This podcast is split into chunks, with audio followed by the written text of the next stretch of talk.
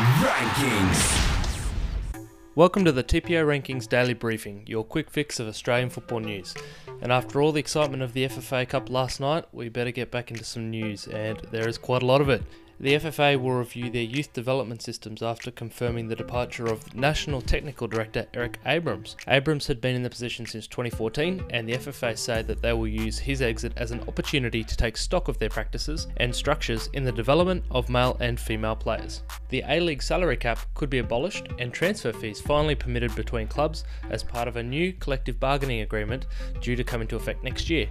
The word from the FFA is that dramatic changes to the competition's contractual architecture will be on the table as part of the full review of the current CBA, which expires at the end of this coming season. The recent introduction of loan moves for players under the age of 23, which has allowed Daniel De Silva to make his long awaited shift from Central Coast Mariners to Sydney FC, is seen as the first step towards a full blown domestic transfer system like in most other countries. The PFA chief executive, John Didulica, said that the Players' Union would push for the salary cap to be dismantled and for transfers between A League clubs to be allowed, saying that it was in the best interests of the competition and the sport in Australia. Into some transfer news, and Wellington Phoenix have signed Polish midfielder Mikhail, and I'm not even going to try and pronounce his surname because I'll butcher it, uh, on a season long loan deal from Courage Polish champions. The Western Sydney Wanderers have confirmed the signing of German born defender Patrick Ziegler for the next three Hyundai A League seasons.